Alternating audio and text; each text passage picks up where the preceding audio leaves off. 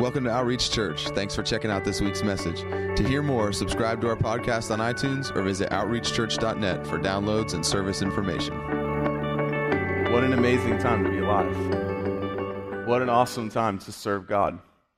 What an awesome time when so many people right now, we talked about a few weeks ago, but so many people right now have such trepidation and have such fear or such uncertainty or anxiety when they look at the, the, the, the, times ahead of them. And we have an opportunity right now to be people of peace. That we can look towards the future. Not that we have to have every answer. You understand, you don't have to have an answer for everything. You just have to know who the answer is. Like the older I get, the longer I walk with God, the more I find myself saying, I don't, I don't know. I'm not sure about that. And it kind of freaks people out sometimes, right? Because when you become a pastor, God gives you this special book that has every answer. And so they think you should just run to your special book. There is a special book. We all have it. It has every answer. I just haven't discovered all of them yet. It's His Word. But it's okay to look at people and say, I don't know, but I still know that it's going to be okay. Well, how can you say that when this, this, this, and this? I don't know. Because the peace that I have, it passes understanding. In other words, it's not because I understand everything, it's because I have a peace that's greater than my ability to understand. If my peace is based on my ability to understand, I have such a limited peace. It's so tiny and it's so fragile because it's only as great as my intellect. But if I believe in someone and something greater than myself, then I can say, I don't understand why I have this peace. I just have it. It's okay to say that to people. Well, how can you say that when this, this, this, and this, you know, and they want to drag you into an argument and they want you to bring you, they want to bring you to their level of fear. And they think, well, you just don't understand. You're naive. If you understood or if you knew what I know, then you would feel the way that I feel because they can't even fathom someone knowing what they know but not feeling what they feel. That's how we become a sign and wonder to the world. When we know the things that they know, but we don't feel the way that we feel, they feel because we can't imagine our future apart from the promises of God. See, they're seeing a future completely void of His promises. And when you look at things void of God, listen, it doesn't matter if it's the future. Listen to me. It does not matter if it's the future or the past. When you examine them apart from the promises of God, it will always lead you to a place of fear and uncertainty. If you examine your past apart from God, it's a, it's a mess.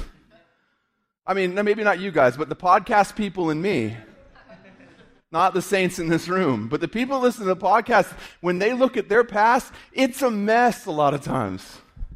And if we were to judge ourselves by who we were apart from the presence of God and what God's done and how He's changed us in the blood of Jesus, it would be a pretty uh, dismal outlook. It'd be pretty bleak. In the same way, if we imagine our future apart from Him, it can be really, really, really scary.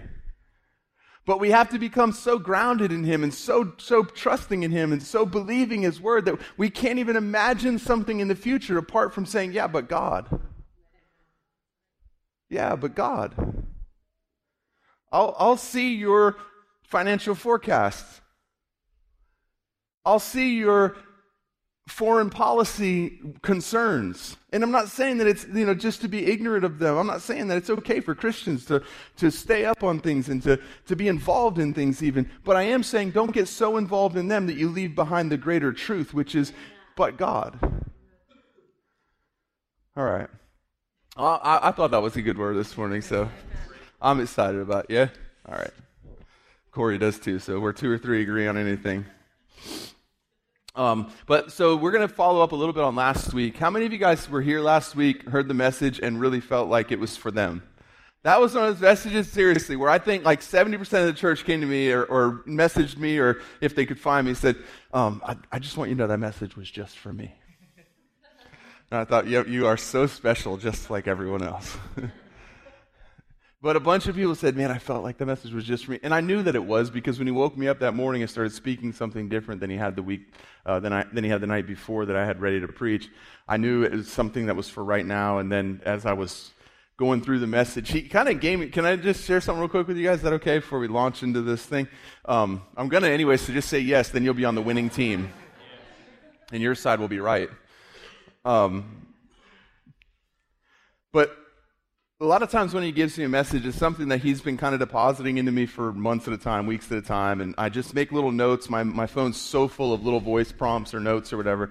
And then eventually I'll, I'll feel like it's time to put that all together into a message. I'll sit down, I'll put it together into a message, I'll get up here, and then I'll completely talk about something else, usually. Or at least stray so far from it that I don't even remember what the notes said. But, um, but this time was different. I sat on my couch uh, early in the morning last Sunday and he brought me through each part of the message by showing me a part of my life that he was applying that to or that he was talking about and how that had worked in my life. And I just sat there writing down little snippets of my life. And then he kept bringing me up to a Bible verse and showing me something and saying, This is why, this is why, that was what was happening, this is what I was doing. And by the time I got done with the message, I was so excited. I was ready to preach it to my couch. I couldn't wait. Like, I love worship, but I was like, All right, y'all, get done. Seriously. And uh, so I, w- I want to follow up on that a little bit. If you weren't here last week, I would encourage you to, to get the podcast to listen to it.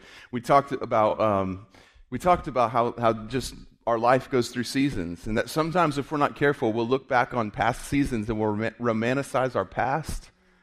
We'll remember only the good, or we will judge ourselves by ourselves, meaning we'll look back and say, I used to do this, I used to do this, I used to do that, and now I'm not and so there's something wrong with me. And the enemy will come and say, Yeah, you can't be because you used to. And remember that time when? And, and we have to understand that, listen, this is not talking about if we're living in sin. We talked about that, okay?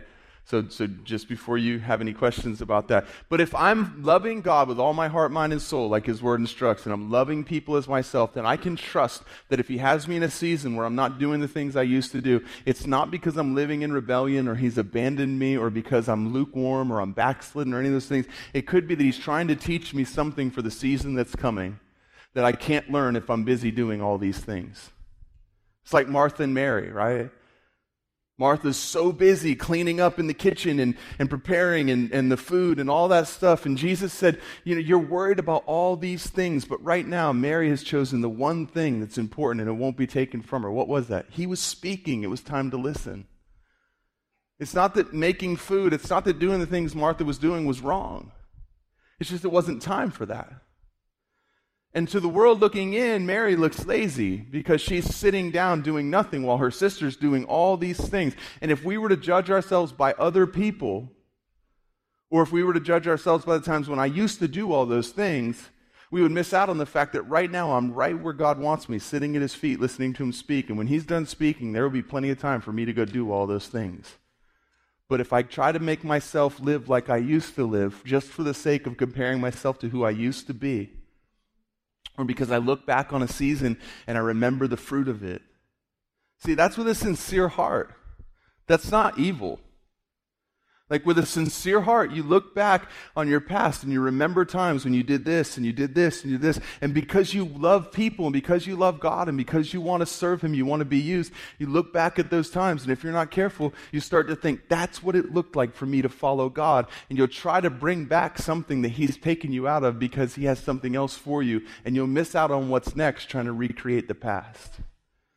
That's not remembering well. That's not remembering well. That's, that's not trusting that there's something ahead that's greater than what was behind. And so if that's you, and you, you know, and you'd say, we talked about this last week a little bit, but I just, for people who are here, if you would say, like, you know, there's no, like, I'm not living in sin. Um, I'm not living in disobedience and rebellion to God. Like, I'm, I'm doing to the best of my ability what I feel like He's called me to do. I'm not living in sin. I'm not allowing a habit of sin into my life. Not that I'm living perfectly, not that something doesn't come out of my mouth that shouldn't, or, but I'm not living in sin. I'm not practicing sin. And I'm, and I'm walking in obedience to the best that I know. Then just relax with the season that you're in and enjoy it. And don't try to think that you have to go back and recreate that season when or that time when. You know, I, am tempted to do that sometimes. I talked about when uh, when I look back at seasons like, you know, when I was chaplain the hockey team or when we were doing homeless outreach all the time. And, you know, you saw just such fruit from that stuff. And you start to think, well, I'm not seeing that kind of fruit in that area right now. But you realize there's so much other fruit happening in other areas. Or that sometimes God's preparing you for a season and He just wants you to rest a little bit. Remember, He said to the disciples, you guys, like, this is how changed the disciples are. In, in the third chapter of Mark, they've, Jesus hasn't eaten because he's so busy ministering, and the disciples think he's crazy. Three chapters later, in Mark 6, he has to tell them, hey guys, let's go away and get away to someplace quiet so that you can eat. Like their lives become so changed by following Jesus that things they once thought were crazy become normal to them, and he has to remind them to eat rather than them telling him to eat. When we follow him, we become more like him. But it's okay if you're in a season of rest. Don't frantically try to recreate something that was and miss out on what he has ahead for you. Um, so, so we talked about that, and we talked about, you know, how if we're not careful, we'll look back on the past in a toxic way, you know, we'll, we'll romanticize it, we'll idolize it even. Sometimes we'll idolize our past. And the children of, e- of Israel did that, right? They look back, and remember, they're like, man, it was better in Egypt. Like the land of slavery, suffering, and persecution. It represents absolute evil. And they look back at it because they don't understand that God's bringing them into something greater because right now they're in a wilderness where they don't, they can't work. You realize they could not work in the wilderness? All they could do was gather manna and they couldn't even store it up. So it's not like they could build buildings.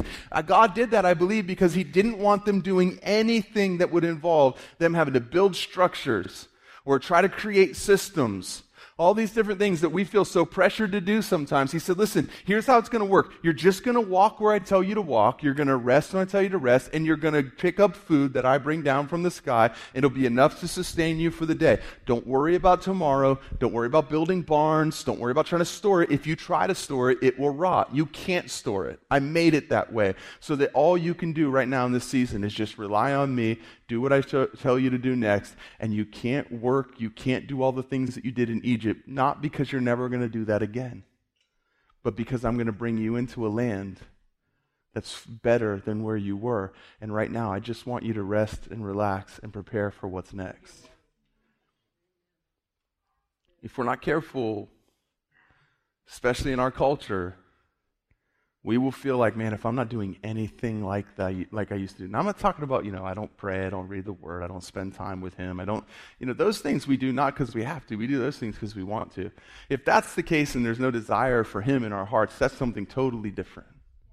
But if following Him with a pure heart and totally desiring Him leads us to a season where we're just kind of resting and we're not exactly sure what's coming next, it's okay. Just enjoy that season and don't miss out on the what he has for you during that time because I promise you there's something else coming next. And the Israelites didn't realize that and because of that they're like they look back to a land where they were forced, but you know what? They were building something. Even though it was slave labor, they were actually doing something that looked like it was constructive and productive. We're conditioned like that as humans. We want to be doing something. So they look back at slave labor and they say, man, it was better for us in Egypt. At least we had lemons and garlic there. Their food probably was bland, lemons and garlic. That's what they flavored their food with. You know, manna was probably bland. It was probably pretty plain. Sometimes the season that you're in with God is just real plain. It's not flashy and exciting. It's okay. Don't try to flavor it with the things of the past. Because if you do, you'll miss out on what he has ahead for you. See, they wanted lemons and garlic, and he's going, No, no, no, I have milk and honey. I have something different. Notice that it was lemons and garlic, milk and honey. Two things from the past, two things in the future. Both things used to flavor things. Both things are things that you add to your food and it makes it awesome, right? You take Oreos, you dip them in milk, and now suddenly it's, it's way more awesome than it was separately. It's the truth. Unless you hold it too long. Then you get that grody Oreo cup at the bottom. And if you eat it with a spoon, don't confess that to anybody. That's gross. You reach a point of oversaturation, guys, and it's not good anymore. But, but no, seriously, though, think about it. What was he saying? He's saying, listen, don't look back to lemons and garlic. That was for a time. Look forward to milk and honey, because that's what's next. And so we, we talked all about that. But I do want to talk about the fact that there is a value in being able to look back and remember. Now that we've talked about the unhealthy ways that we do it, let's talk about the healthy ways that we look back and remember things. Um, um, so open your Bibles up. Let's see to Judges chapter 6. We're going to read there in a minute, but first, um, so the, the, children of Israel, when, when God was bringing them out of, you know, once they kind of got out of the unhealthy phase of, of looking back, you know, where they're looking back longingly towards Egypt and they started actually walking towards when, they, when God would do something, He would reveal something, He would show them something, He would show up on their behalf, He would you know, fight a battle. They would build a monument to Him. Everybody knows what those were, right? Like they would build them. Sometimes when He, remember when He crossed, when He parted the Jordan River and they crossed, they built a monument so that when they looked back, they would remember. What was that for? It wasn't so that when they got scared, they would run back to that monument and try to live their life at the place where God had parted the Jordan River. See, that's the unhealthy way that we do things, is we try to run back to that time or run back to that place and say, well, God was there and God did something. So if I'm, if I'm looking forward and I see another situation that looks like it's impossible, then the best thing for me to do is run back to the place where God was, but they don't understand. God was no longer there. He didn't stay where they built a monument. The monument was only to show them, listen, remember what I did so that when you turn back around and you look forward, you do it in the knowledge of the things that I've done. Not so that you'll sit there with your backs to what's ahead of you, looking back longingly at that monument or even starting to walk back towards it. When we become, when we become uh, uh, so conscious of our past, even the good things in our past, where they dominate what we see, we're tempted a lot of times to go back to the places where we built those monuments and say, well, God was there. He might have been there, but he might not be there anymore. And he may be moving on to another place, and you can spend the rest of your life at that river crossing, waiting for him to show up and part the river like he did before, and he's never going to do it again because that was only to get you from where you were to where he wanted you. He's never coming back there to do that again because he has no intention of you going back the other way. That was to take you from somewhere to another place. But it's cool and it was good for them to build a monument there so that the next time they were looking at something, they could look back and remember what God had done so that they would then look forward in the memory and in the mindset of God did this, surely He will. Why? Because the things that God did for them weren't simply so that they could have a cool story. When God does something in your life, it's not just that you have a cool story. It's awesome to have a cool story to share with people, but it's actually to change the way that you think so that your thinking becomes different because of the revelation of who he is. So that when you look forward, you can't see things the way you did before you knew him that way, because now every time you look forward, you remember what you learned about who he is in that time. Otherwise, it just becomes this cool story that we put on Facebook or Twitter and everybody likes it and congratulates us for it. But it just becomes some story that we tell. If it doesn't actually change the way that we think, then it doesn't do everything that He intended for it to do. It wasn't just about building a monument. The monument was so that then they looked forward, they would remember what He had done and believe that He would do it again. And sometimes in our lives, like I'm just, I'm talking about me personally. Sometimes in my life, I start thinking, like the rabbit's been pulled out of the hat one too many times. Like God has a limited supply. And so because God did this or because God did that, now when I look towards the future, I'm not really sure if he'll do it again. Like, like maybe I was blessed to the point of like the end of my blessings. I've been tempted to think that because in the past like three years, me and Patty have been so blessed in, in, with, with financial stuff and like with, with provision and vehicles and stuff like that. We have been so blessed that I promise you there's a little bit of thinking in me that tries to creep up and say, well, that's the last time. Like you're on your own from here. I promise. Because I didn't see it always as a revelation of who God is. I saw it just strictly as something that He did. And if I only see the things he does as acts that he did rather than revelations of who he is, that's why I said, To Moses, I have made known my ways. They knew my acts, but Moses knew my ways. What is the difference in those two words? One is Moses knew why I did what I did and knew who I was and where I was taking them. They just simply saw the things that happened along the way. And so, uh, but there was, there was a temptation in me. Every time that something happened where we were blessed, there was this little thought when we faced the next thing to think, well, you, you can't expect to God to just do something like he did again. You, you, I mean, come on. Look at all the blessings you got already.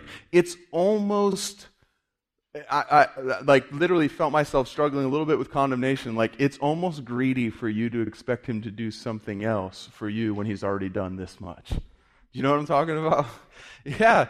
Like think about it. It's like ah, I almost feel greedy asking for this, God, but because of everything you've already done. And, and then I know people who maybe you haven't done something like that before, and, and I'm trying to figure this out. I'm thinking, well, well maybe, maybe I, I'm done, and maybe I should just earn it from here on out. And then he does something else. And then the next time, the temptation's even stronger to think that way. Like, okay, for real, real. And then he does it again. And then the next time, you're like, oh my goodness and then you start getting embarrassed. Then you get blessed and you go, I don't know if I should tell anybody this. Seriously. I'm struggling with that, just being honest. Like, this is exciting. I want to share what God did, but on the same hand, like, it's almost a little embarrassing.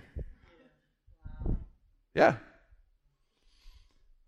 And I think that when we do that, what we're saying is, I see his acts but I didn't catch the revelation of who he is. I just caught it as something that he did. It didn't really change my, my thinking of who he is as much as it just impressed me with what he can do.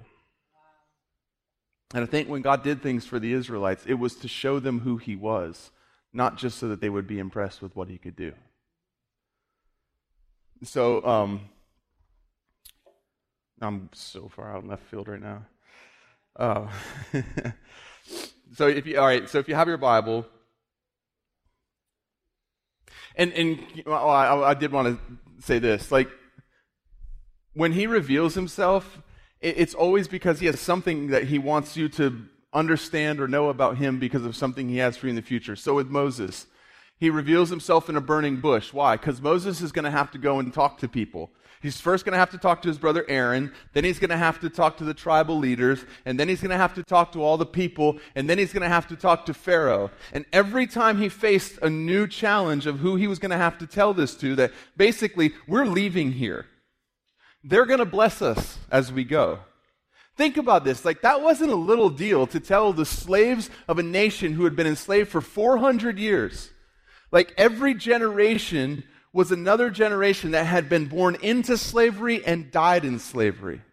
And the next generation was born into slavery, and their ancestors were born into slavery and died in slavery. And pretty soon that slavery mentality just became part of who they were. Like that first generation remembered what it was like to be free, but every generation further from the first generation had no clue what freedom even looked like, that it was possible, or what life even looked like outside of slavery. And now Moses has to go to the first to his brother, right? He says, I can't talk. God says, well, okay, I'll send Aaron with you. So he has to go to Aaron. Aaron, um, I was walking. I saw a burning bush. It spoke to me. The Lord spoke to me through the burning bush. I took my shoes off. And then he spoke to me and said that he's going to tell me, tell me to go to Pharaoh and tell him to let all of the people go. Yes, I drank water. I promise. I'm not dehydrated. It was water. No, not wine. The bush was the Lord. It was burning. He spoke to me. And not only that, but you're going to come with me and you're actually going to speak on my behalf because I was so nervous. I said, I can't go. I can't even speak straight. And he said, That's okay. I'll send Aaron with you. no, you have to right? And you, you, just picture this. So the first time it's just to Aaron. The next time he has to go with Aaron now to the leaders. Now it's a bigger deal, right? Now it's not just his brother who knows him. Now it's to a group of leaders who are powerful people who don't know him as well as everybody else and say, listen, uh, hey, I know, I know, I've been gone for 40 years. I know I killed someone. I left. I was a murderer. I'm wanted. I know all that stuff, but you have to understand God's going to use me and my brother Aaron, who's going to speak on my behalf to go and talk to Pharaoh and tell him to let my people go. Yes, I was drinking water. And now he has to go to the people and tell the people, and finally it ends up with him having to go to Pharaoh. And all along the way, God is doing these things, like him throwing his staff on the ground. It becomes a serpent. He picks it back up. It comes to a staff. It wasn't so that he was impressed with what God could do, as much as it was so that he would know who God is. so that when he went, he would have a confidence in who God was, not just a story about what God did. See, if all we gain from an experience with God is just a story about what God did rather than a revelation of who God is, it's not going to help us the next time we face something. And so the next time he faces something, he does another thing and another thing and another thing and another thing. And he does it with Moses first. And you know what? There may be times when someone in your life who's a leader, who's someone that you're following or someone you're submitted to in an area may have an understanding that God's given them before you, but it's never only for them. And you are never meant to live simply off someone else's revelation. Because what's the first thing that God did when he brought him out? What's the first thing he did? He parts the Red Sea. In front of who? Everyone. Why?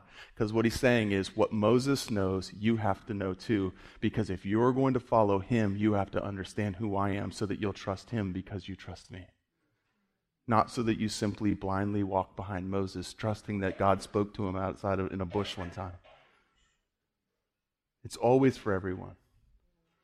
It may come to the leader first, but he always wants you to understand and you to have that understanding of who he is and for you to trust him too. Not, so that you're not blindly following a man, so that you're following God, trusting that he's speaking to this man or he's speaking to this woman or he's speaking to these people. So he brings the whole people in front of the sea to a place where they can't go across, there's no wood, they can't build boats, all those things. He brings them there. They stand in front of it the Israelites are coming. They can see the cloud of dust behind them. As, as, I mean, Egyptians are coming. They can see the cloud of dust behind them, and they are trapped between where they were and death. And then God says, Moses, extend your staff. He extends his staff, the ocean parts, the Israelites walk through, and every one of them has an encounter with God that they're supposed to take with them for the rest of the time. But what happened? They became impressed with what God did, but they didn't understand that that wasn't just Him showing them what He could do, it was Him showing them who He was. I will be your protector. That was what they were supposed to learn from that. Not, well, that Moses knows a God, that Moses has the power, that Moses' God will do this. It's no. He wanted them to understand, I am your God and I will protect you. And even if you don't see how, if you just do what I've called you to do, I'll make a way. Why? Because there were going to be so many other times when they found themselves in positions that they themselves couldn't navigate through, that they were going to have to trust him. So the first thing he tries to do is say, Listen to me. You have to learn to trust me. And if you trust me, I will protect you. You don't have to figure it out. You notice he brought him through a desert to an ocean. Why? There's nothing you can do on your own. There's no wood to build boats. You can't even make paddle boards and try to swim across. And you've got you're weighed down with gold. Why? Because they chased you down and they stuffed their pockets with gold. They blessed them as they went. Their pockets are full of gold. They've got all their camels and their, their cattle. They've got the sheep. They've got everything with them. They've got little children. They've got babies. They can't swim across. He brings them to an impossible situation and says, I'm going to show you who I am so that you will never again have the ability to look ahead and see something scary, see something that looks impossible without remembering who I am. And there were very few of the Israelites that actually understood who God was because of what he did. They let it become a story they told about what God did, but they didn't let it become part of who they thought God was. And because of that, every time they found themselves in a situation, they found themselves in the exact same place thinking, God brought us out here to die. What are they saying? We saw what he did, but we don't believe he'll do it again. Why? Because they saw it as a single act rather than a revelation of who God was when God's done those things in your life, it's not just so that you have a story. Awesome, tell the story, but let it change your thinking about who He is and who He wants to be for you. Otherwise, you're wasting a huge part of why He did it. It's not so that you can be panicked. Listen, if you can look at the same situation with the same panic after God comes through once, all you're saying is, I don't really trust Him. That's it. You can put fancy language on it. You can say whatever you want. You can call it, well, you know, I'm just being real. I'm just being a realist. I don't want to live in denial. You can put all kinds of fancy language on it and spin it however you want to. But what is coming out of your mouth is, I don't believe that He is the same God today that He was yesterday and that the things He's done before that He will do again. All right. Are you guys at Judges 6 yet?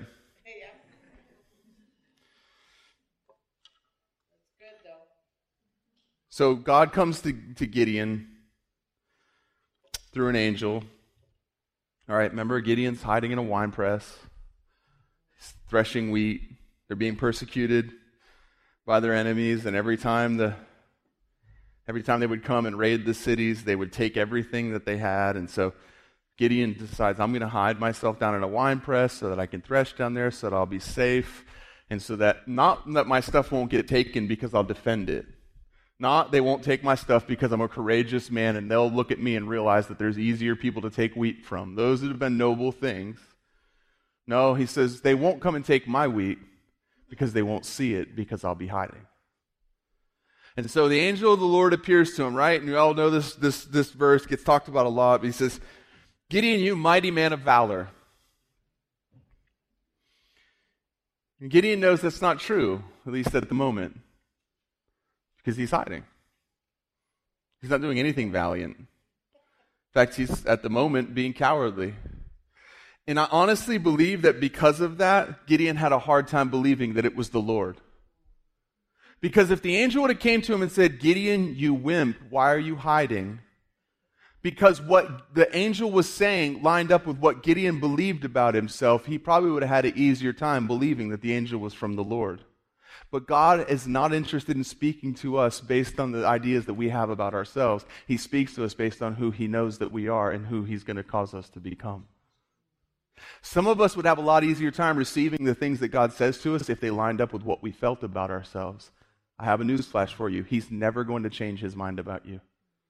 He is never going to adjust the way that he speaks to you or the way that he sees you based on the things that you're currently doing. He's always going to talk to you as the person that he created you to be. And so Gideon says, oh, I know it's you. You're talking to an angel. Like, this makes me think that maybe they were way more common than we think that they are, that it wasn't like as, as weird. Because if, if an angel showed up and started talking to me, it doesn't even matter if he called me, hey Roy, you, you know, you giant, tall, you know, if he called me things that I didn't believe about myself, if an angel's speaking to me, I'd probably think it's God. But not Gideon. Well, how do I know that you're this is the Lord? It makes me think that maybe maybe interaction with angels was a bit more common back then. Or maybe it was a bit more expected back then. So, so picking up in, in chapter 6, uh, verse 17, it says, So Gideon said to him, If now I've found favor in your sight, then show me a sign that it's you who speak with me. God's probably in heaven going, um, I kind of sent you an angel. Show me a sign that it's you who speak with me. Please do not depart from here until I come back to you and bring out my offering and lay it before you. And he said, I will remain until you return. Then Gideon went in and prepared a young goat and unleavened bread from the ephah of flour. He, brought, he put the meat in a basket, he put the broth in a pot, and he brought them to him under the yoke and presented them. The angel of God said to him, Take the meat and the unleavened bread and lay them on this rock and pour out the broth. And he did so. Then the angel of the Lord put the end of the staff that was in his hand and touched the meat and the unleavened bread, and fire sprang up from the rock and consumed the meat and the unleavened bread. Then the angel of the Lord vanished from his sight. When Gideon saw that, that he was the angel of the Lord, he said, Alas, O Lord God, for now I have seen the angel of the Lord face to face. The Lord said to him, Peace to you. Do not fear, you shall not die.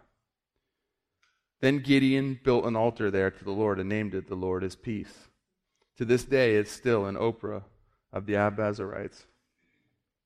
Now, on the same night, the Lord said to him, Take your father's bull and a second bull, seven years old, and pull down the altar of Baal, which belongs to your father, and cut down the Asherah that is beside it, and build an altar to the Lord your God on top of this stronghold in an orderly manner, and take a second bull and offer a burnt offering with the wood of the Asherah, which you shall cut down.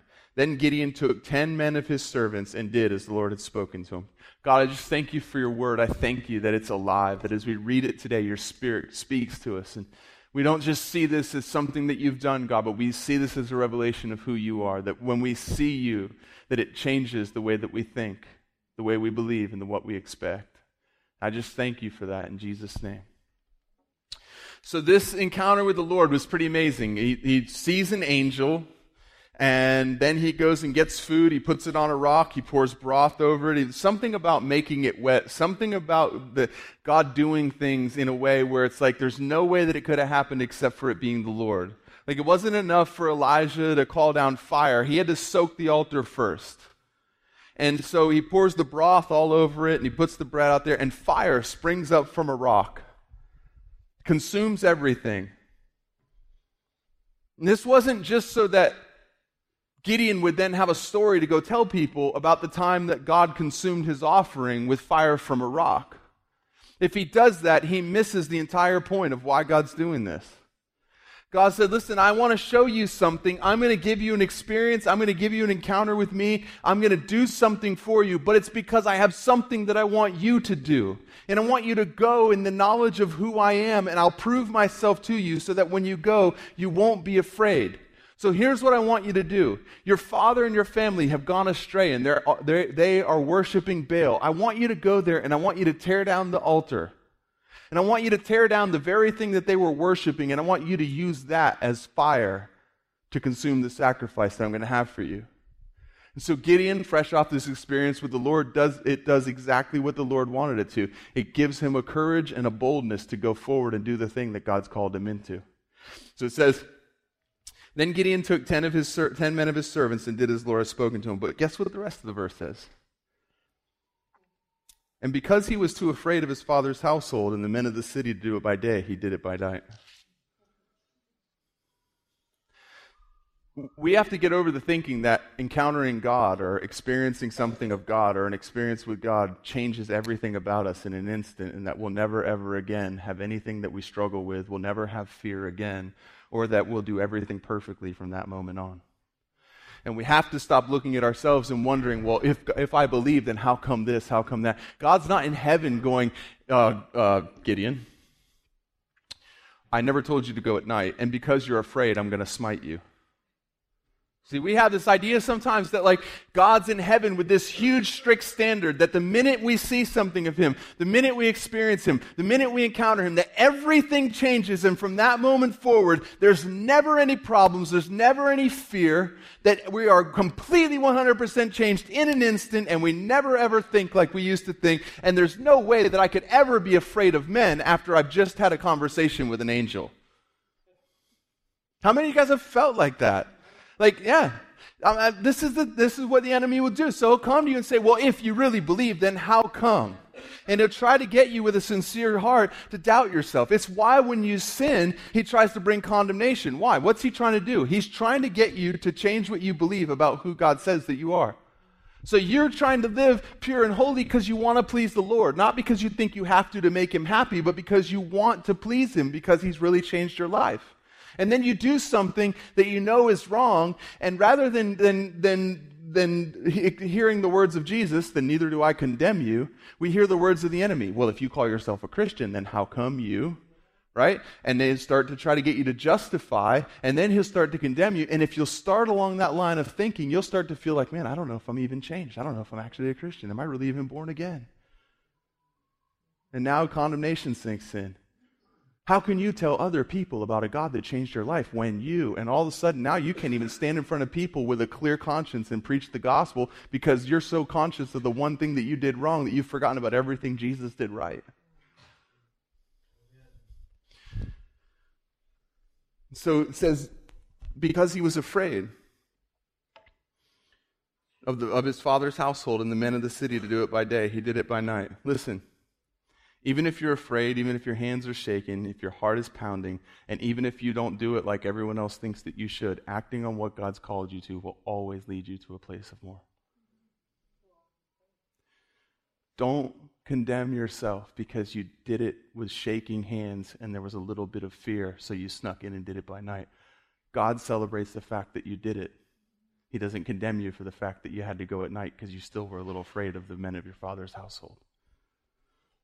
That voice that tells you you didn't do good enough is not the Father. That's right. It's not. It's the enemy.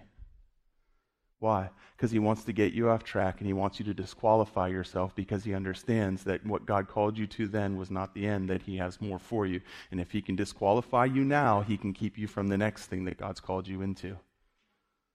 There will always be, it does not matter how well you follow God, how well you serve Him, how well you obey Him, there will always be a voice that tells you it wasn't good enough. It's not the Father. What his voice over us is what? This is my beloved son. This is my beloved daughter whom I'm well pleased. Does that mean that he loves everything that you do? No. It just means that he doesn't change his mind about you because of what you've done or haven't done. See, we got to understand that, that, that God's a better father than we are. I could get mm, at some of the things my kids do sometimes. I, yeah, not you, Jackson. I'm talking about Aaliyah. Wait, Aaliyah's in here too. Not you guys. When we watch other people's kids. No, but seriously, this is, this is the easiest way to understand this is that I can watch my son doing the thing I told him not to do. I can watch my daughter doing the thing I told them not to do and hate that they're doing that and the whole time be so in love with them. Yeah and never lose sight of who they are and never allow myself to think anything but love towards them, even though I might have to punish them and discipline them because of the thing that they've done. And that's the same way the Father looks at you. He's never once looked at you, even while you were in the middle of doing the exact opposite of what He called you to do, and had anything towards you but love. The whole time He could hate the thing that you're doing. But He's never hated you. He's never despised you. And why does he hate the thing you're doing? It's not because he's in heaven offended, going, oh my gosh, I can't believe he did that after what I told him. It's because he understands where your con- the consequence of your actions and where that's going to take you. And he hates that for you, and he's hurt for you, but he's not in heaven hurt by you. And he calls us to live the same way. You realize there's a place that you can live where people can treat you the exact opposite of the way that they should, and rather than being hurt and offended by them, you can actually look at them and love them even though you hate the way that they're treating you because you understand the only way they would treat you that way is if there's something so wrong inside of them. If they saw what you saw, they would never act the way that they're acting. So why would you have anything but pity, but mercy, but compassion towards them? Why would you ever respond to them the way that they're talking to you? I did it yesterday. I did. I did it yesterday. I had a guy that got so upset with me because it was the holiday season and I didn't respond to him fast enough about something that he wanted to buy for me. And he just went off on me. Then I kind of responded the same way back to him. I did. And then the Holy Spirit you know, five foot package said, You shouldn't have done that. And I tried to justify why I did it. And I told her, Well, I wasn't really responding to him. I was responding to what he said. And I couldn't believe he really felt that way. And all those things. And I sat there quiet for a minute. And I looked at her and said, You're right. You're right. So what then? So, what do we do when we've done something that we know that we shouldn't? Do we beat ourselves up? Do we condemn ourselves? Do we say, I can't believe I did that after all this time or after everything that I said? Or how can I preach tomorrow when I do this tonight? If you don't think those thoughts go through my head, you're crazy.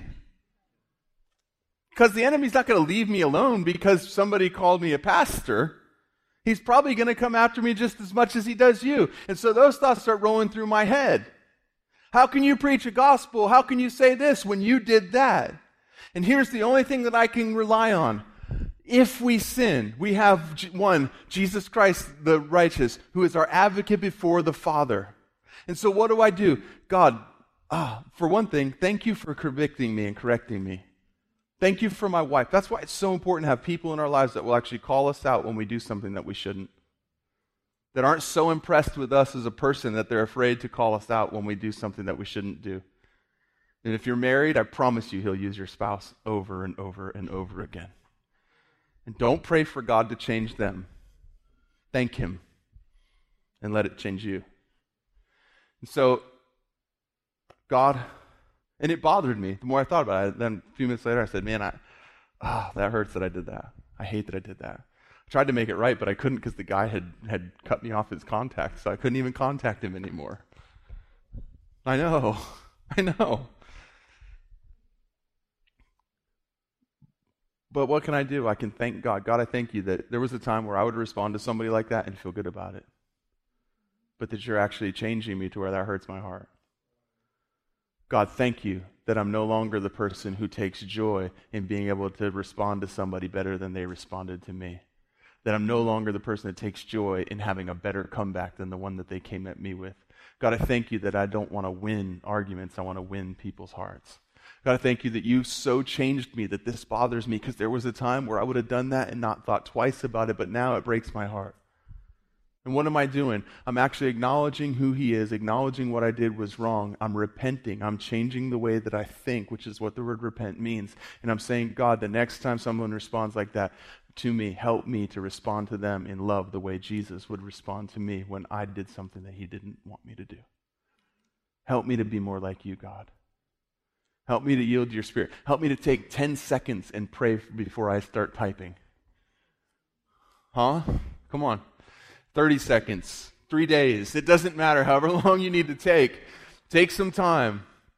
You many times I've wrote stuff and then deleted everything? That's God. Because there was a time where I didn't have a delete button. If I thought it and I wrote it or I thought it, I'd said it and it came out of my mouth and there was no filter, there was no check. If I thought, especially if it was the truth, but they just need to know the truth. You have in love, and until you can do it in love, they don't need the truth from you. He's had to change my heart on that too. I'm saying all that to say this listen. Just because you didn't do exactly the way someone else did, just because you still had a little bit of fear, just because you decided to go at night rather than the middle of the day, the fact that you were obedient is what matters to God. The voice of condemnation that says you didn't do good enough is not Him.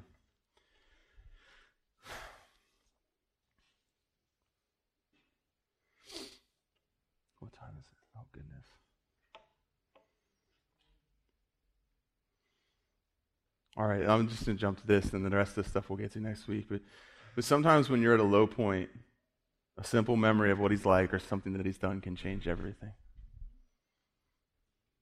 So think about the prodigal son. The prodigal son is at about the low point of his life. He's come to the end of uh, the end of himself. He's come to the end of the finances he took from the father. He's spent his inheritance. He's at about the lowest point that a person could get to. He's living in a pig pen, and he's having to, to wish that he had the food that he's feeding the pigs. He's literally starving. He has nothing. He has no one. He's surrounded himself with filth. He's at the lowest point of his life that he's ever been at. And suddenly he says, I remember what it was like in my father's house. And here's what I want us to remember this. Because he remembers what it's like in his father's house, he says, I should go there. But because he doesn't understand who the father is, he says, I'll go to him and say, Make me as one of your hired servants. See, if we, if we believe it's better in the kingdom, but we don't understand the heart of the king towards us, we'll think that we have to go and work our way back into the position that we left when we walked away. And we'll see his kingdom, we'll see the great stuff that's there. And he's, what is he saying? He says, uh, even the servants there lived, what is he saying? He's saying, even the least, Even the servants live better than I'm living right now. So I'll go back to my father's house. That's great. That's awesome. Listen, having a, a, memory of what it was like in the kingdom was enough to get him from where he was and put him on the path walking back to where the father wanted him. That's awesome. But the way that we know he didn't understand his father's heart is this. One, if he did, he would have never left. Because he would have understand he would have understood everything the Father has for me will be mine when I'm ready for it, and then it'll be right. Sometimes we think that God's holding out on us because he just doesn't want to give to us, and he's holding out because the blessing that we want from him would be a curse to us because we're not prepared to steward it wisely. And if the son would have understood that, he would have never asked the father for all his stuff and left. He would have realized if the father hasn't given it to me, it's not because he doesn't want to, it's because I'm not prepared to steward it well. But he didn't understand his father's heart. That's why he demanded to have all the money and left. And you can tell he didn't know his father's heart because when he looks back towards the kingdom, he thinks, I'll go to him and I'll say, Father, I have sinned and I'm no longer worthy to be called your son. Make me as one of your hired servants that I may work in your house. What is he saying? I'm not worthy to be a son, but I at least maybe can get back my foot in the door by working my way back into my father's good graces. So he goes towards the father, and we all know what happens. The father overwhelms him, and he cuts him off before he gets the part out about make me as one of your hired servants. Why? God has no interest in listening to your plan of how you're going to work your way back into something that belongs to you as a son, as a daughter. He doesn't even want to hear it. He says, Father, I've sinned and I'm no longer worthy to be called your son. And as soon as the father hears that, he thinks to himself, whatever's coming next is wrong because that's wrong because he thinks that being called my son is based on the things that he's done and his worthiness. So whatever comes out of his mouth next is going to be so far from the truth because his understanding of me is based on him thinking he has to earn his way back into my graces rather than understanding that he is in my grace because he's my son. So he cuts him off, puts the robe, the ring, the shoes, brings him back, does all that he does for him. And every bit of it started with the son remembering what it was like in the father's house. You can have healthy memories. You just can't live there. You can have a healthy memory of what God's done, but you can't let you, you can't let that be the extent of it. That has to turn you around and start you walking towards the Father's house. See, if all the son does is daydream about what it was like in the father's house, he's still going to live with the pigs until it actually spurs him to go and do something. If all that the Israelites remember is God parting the sea, they'll camp out by the sea waiting for God to do what's next, and they'll miss out on the next thing He has for them. It's okay to look back and remember as long as it makes us turn around and head towards what was next with expectancy. This is what God said to the people of Israel. He said, When you come into the land, you will see a people that you say is greater than us. He said, You'll say this. This will come out of your mouth. You'll look at the land that I'm giving you, and you'll say, These people are too great for us. How can we ever conquer them? What's he saying? I know what's going to come out of your mouth. It's not going to be faith. I don't condemn you for that. It's okay that you look and you don't understand and you don't believe that you'll be able to do it.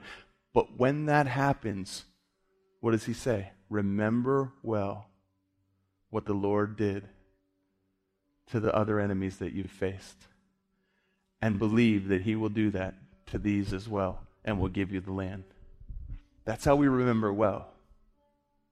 It's to look back and remember what God did and then go forward expecting that the God that did that is going to do it again. Even if it looks differently, he's still the same. This is what he said to him. He said, listen, we have to, like, uh, maybe it's just me, but I have this idea that, like, the things that come from my mouth have to be worded perfectly. And if I was to say, oh my gosh, these people are greater than me and I can't possess the land, God would be like, you have no faith. He said, listen, that's going to come out of your mouth. That's okay. As long as the next thing that happens is that you remember the fact that there were other times when people were greater than you that you couldn't take on. And remember what I did and go forward and trust that I'll do it again. That's how we remember well.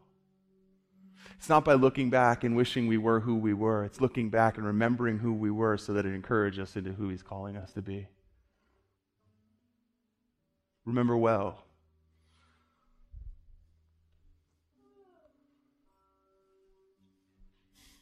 Good call, Jax. God, I thank you for the ability that we have to remember well. God, I thank you that we can remember everything that you've done, God, but that we don't get stuck there. We don't try to go back to where we were, God, that we keep moving forward, trusting that the same God who was there then will be there today. God, I just ask for anybody who looks back and thinks that the best days of their life are behind them, that they would look forward with expectancy. Not that the days will look the same in the days to come, but that they'll be good because you're there. With an excitement, God I just ask that if any of us are living in our past apart from you, or if any of us are imagining our future apart from you, God, that you would remind us that you're there in both.